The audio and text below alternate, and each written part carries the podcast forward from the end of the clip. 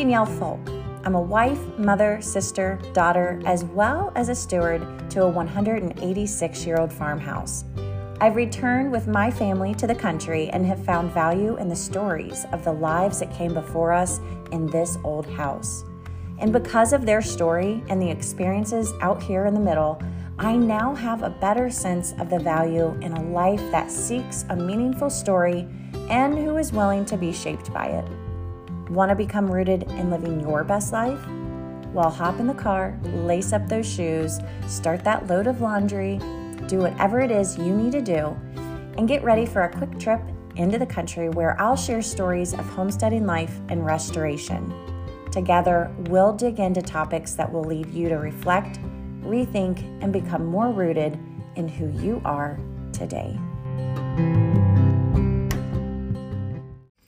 This episode of Grounded in the Middle is brought to you by Petra Tools. You have seen their lawn and garden products at the Home Depot, on Amazon, Bob Vila, and eBay. And friends, they have taken my outdoor task and turned them into things that I love to do.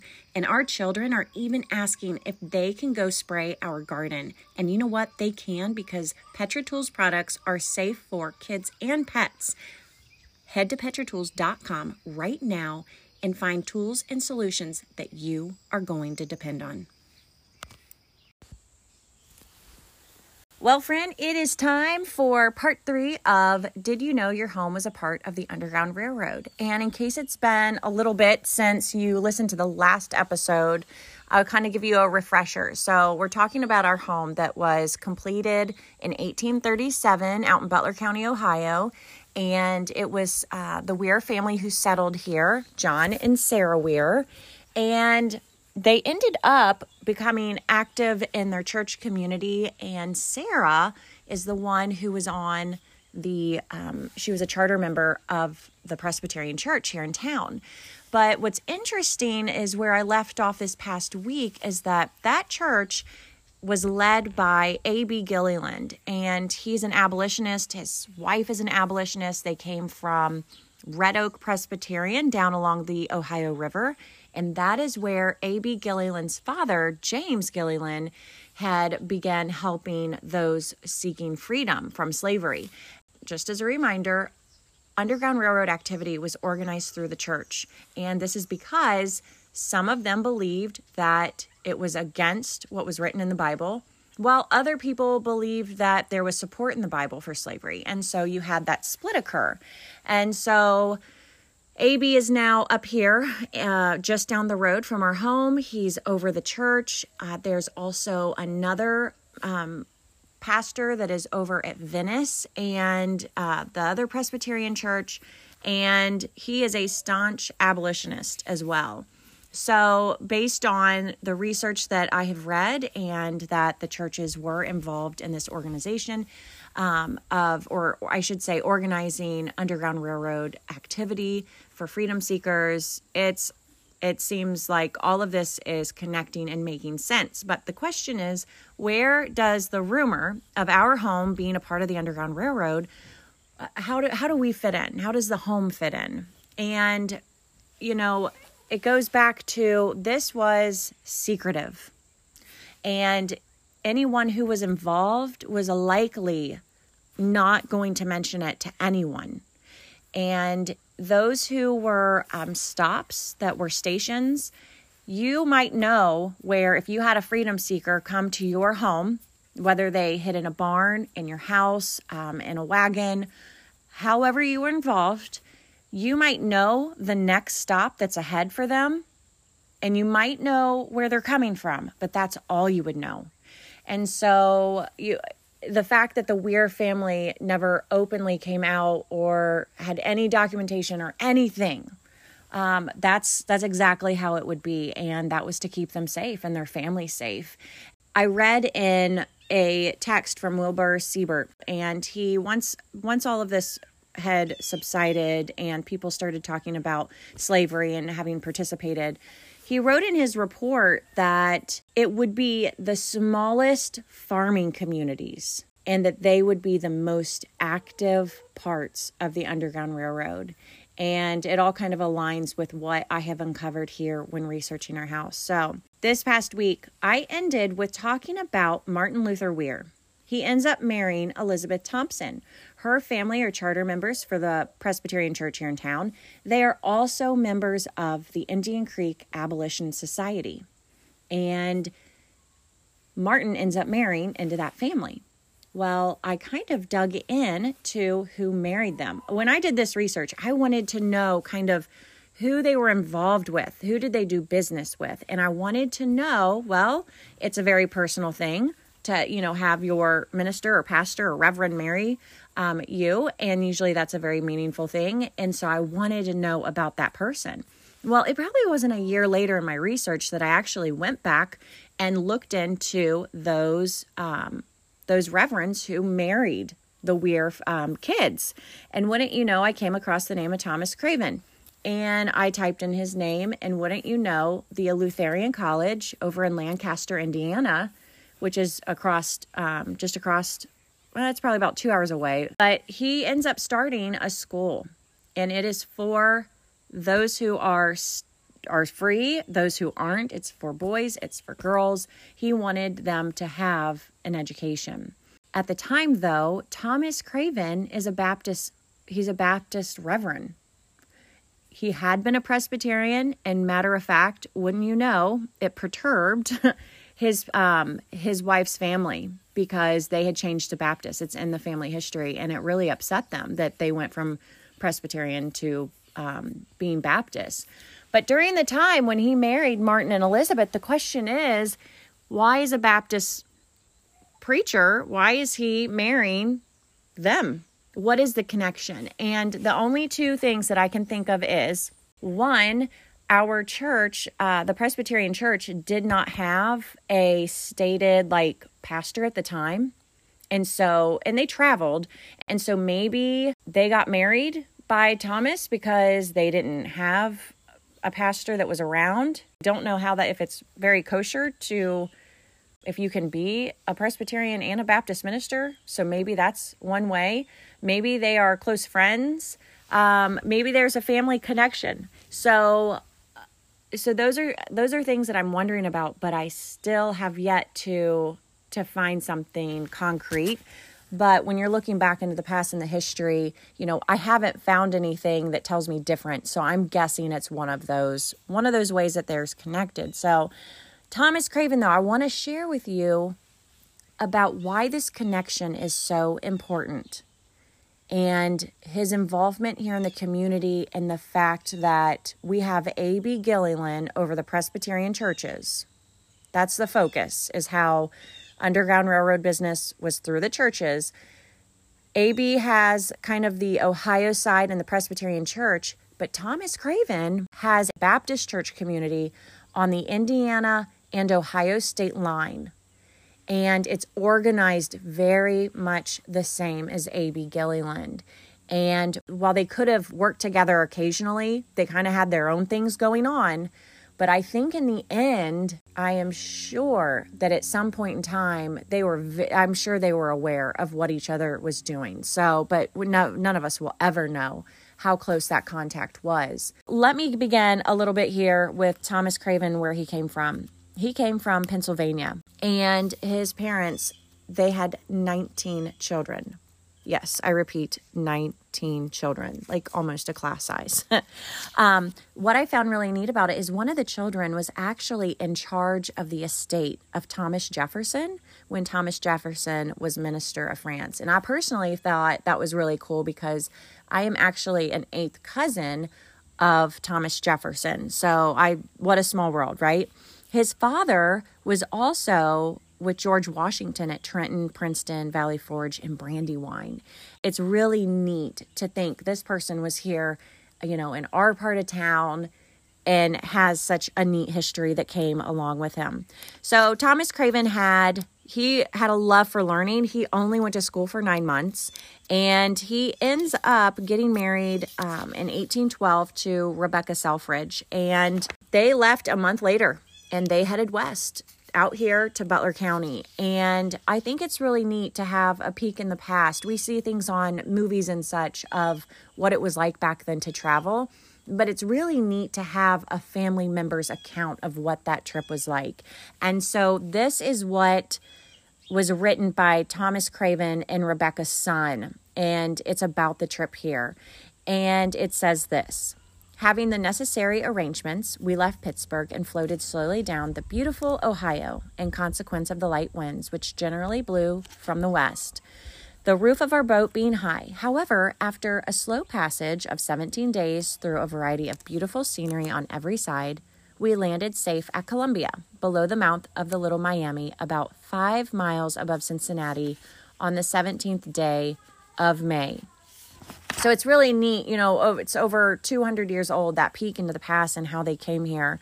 So Craven comes to Indiana. He's along the Ohio Indiana state line. He's in Indiana. He's a teacher at the time. He's got a cabin on land that he's purchased, and he is working um, as a teacher to pay off that land. Well, he ends up jumping across state line into Ohio and he moves just a couple miles away from Miami University his son John and him began school together at Miami University. And wouldn't you know, he ends up graduating in, um, I believe it was 1842. 1842. But what's what I find very interesting is what all is going on though while Thomas Craven is at Miami and he's going to school. He ends up getting his education. He's traveling to preach. He becomes the president of the Anti Slavery Baptist in Cincinnati. It was um, a gentleman by the name of William Brisbane. He is a huge abolitionist. He is very well known in the history books.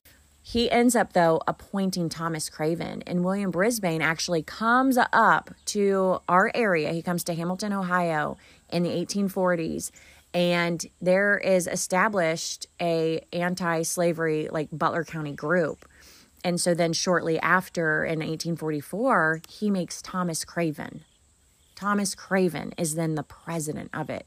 And so I again I just through all of this continue to think of what is the relationship the Weirs have with Thomas Craven, you know, and in how Thomas Craven, he was really at the top of being involved in this um, Underground Railroad business. And in the family history, it does say that he was an occasional conductor of the Underground Railroad. So he ends up building, though, during all of this going on, he ends up starting the Eleutherian uh, College. From there, you know, starting the school and having obstacles with that. He was in a pretty safe, uh, pretty safe. Okay, he was in a sympathetic area where it was built. However, a lot of people didn't like what Thomas Craven was doing. And he ends up building this beautiful stone school. And I got the opportunity to present in that college on him. And I got to meet his descendants who are from Utah. And I tell you what, it is so neat to think that these people in the past our families have come together now in the future. And it just it gives me goosebumps because it brings the past alive. It somehow it somehow brings it back um, you know from 200 years ago. So anyways i ended up finding out that thomas craven is involved in a handful of churches baptist churches that they both they are sit right along the state line. Well the interesting thing is that these churches head north. Heading north is very significant as the freedom seekers were headed to canada.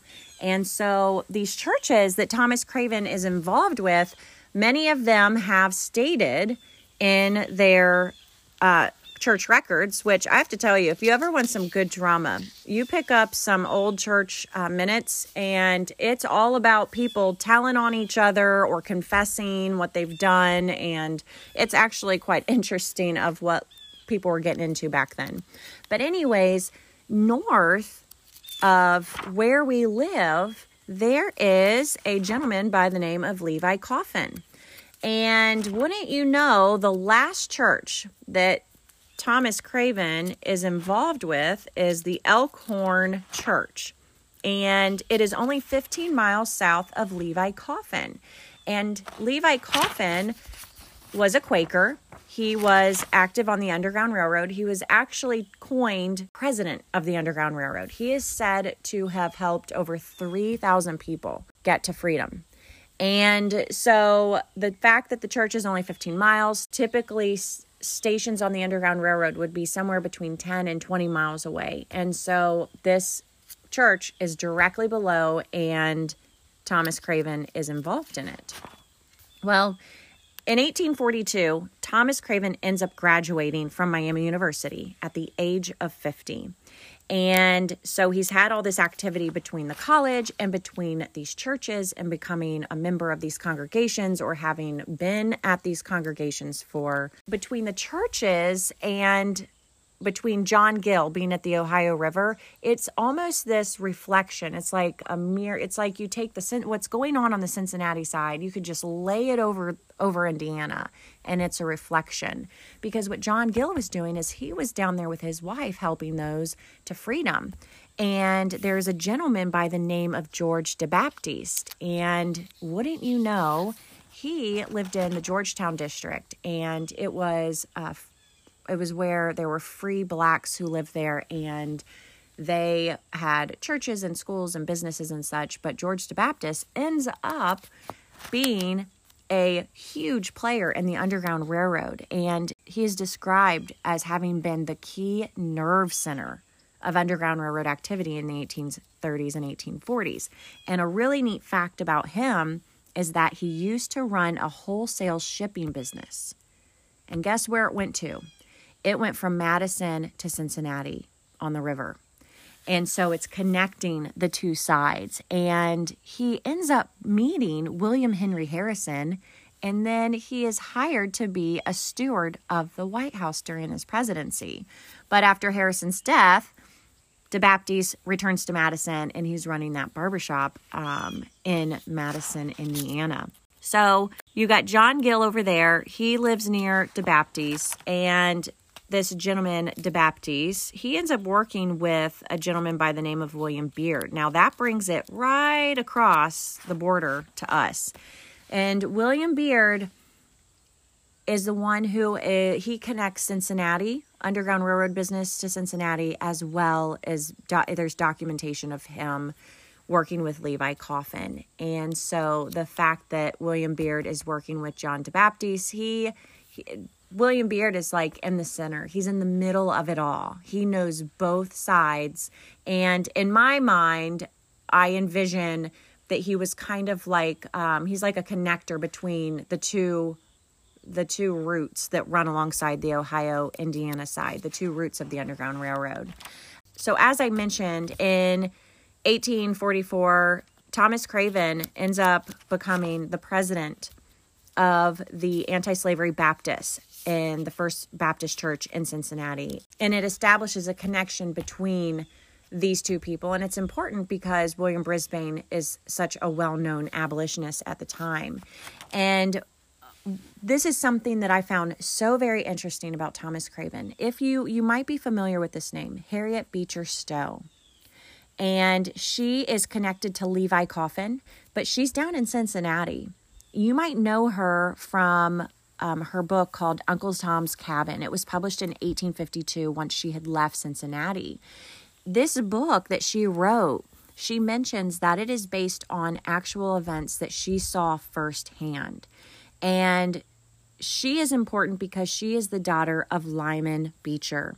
And he is in, um, he's the president of Lane Theological Seminary in Cincinnati. It was, and again, they were against slavery there.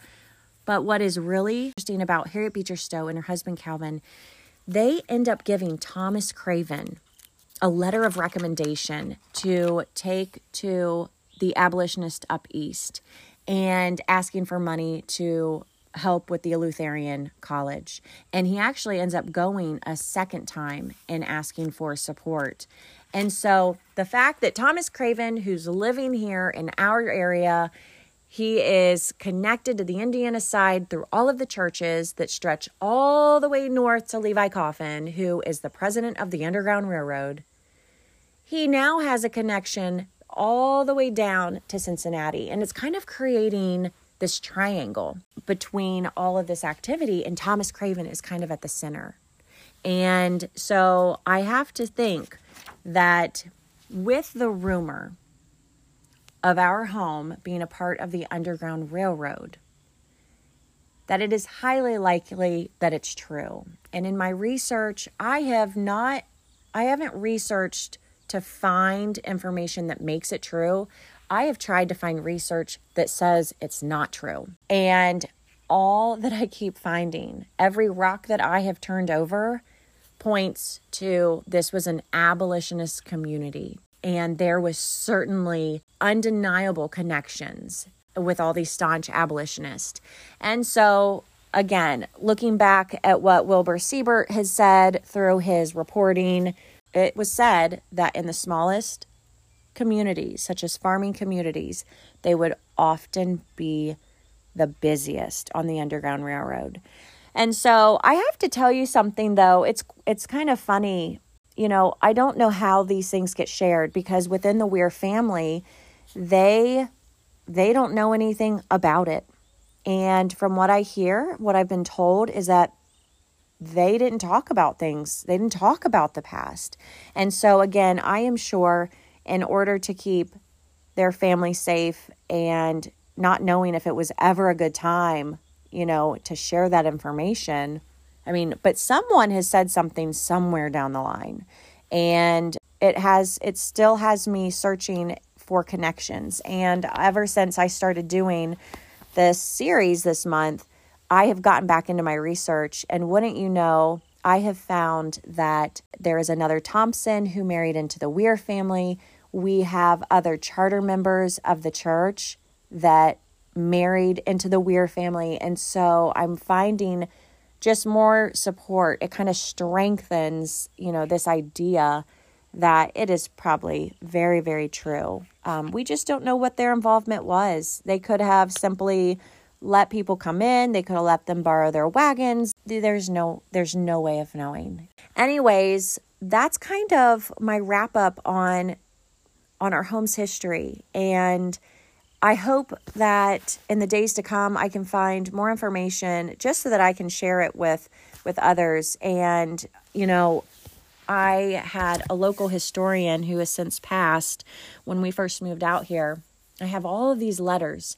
I have all these letters telling me that I'm a bit, you know, I've been fooled by the locals that, you know, your home is a part of the Underground Railroad and and I couldn't help but want to research it myself and I'm so glad that I have because there is plenty of information out there that is, you know, you know, 200 years old, 150 years old that you can't deny. This area was an abolitionist area. And sometimes, you know, you have to make sure that that in anything that you don't always just pass along the message that it's true. Sometimes we have to do our due diligence and digging in and finding finding answers for ourselves. Because to think had I not taken the time and I only took his word that oh it wasn't true, all of these things that I've been able to share, you know, with others and in, in the programs that I present, this history would never, it wouldn't be revealed. And I think it's important that we always take the time to kind of find answers for ourselves. So that is one takeaway that I do have from all of this is don't always believe the rumors unless you find the answers for yourself. So Friends, I so appreciate you tuning in this month. And since this was kind of a recognition and celebration of the Underground Railroad and Frederick Douglass and Harriet Tubman, they had picked this month because these this is the month that they had been freed. And I hope that maybe it's kind of perked your interest and maybe you do a little reading on your own um, or that you've just simply enjoyed part of our home's history and you kind of stop and think about what these old homes have seen and what they have heard and oh you just wish if the walls you know could talk right so often we find ourselves speaking that but these homes uh, they just have so much history to them and if you are someone who appreciates them i hope that you appreciated our home's history uh, that I have shared with you this month. So, friends, I hope you have a great week, and I will see you next time.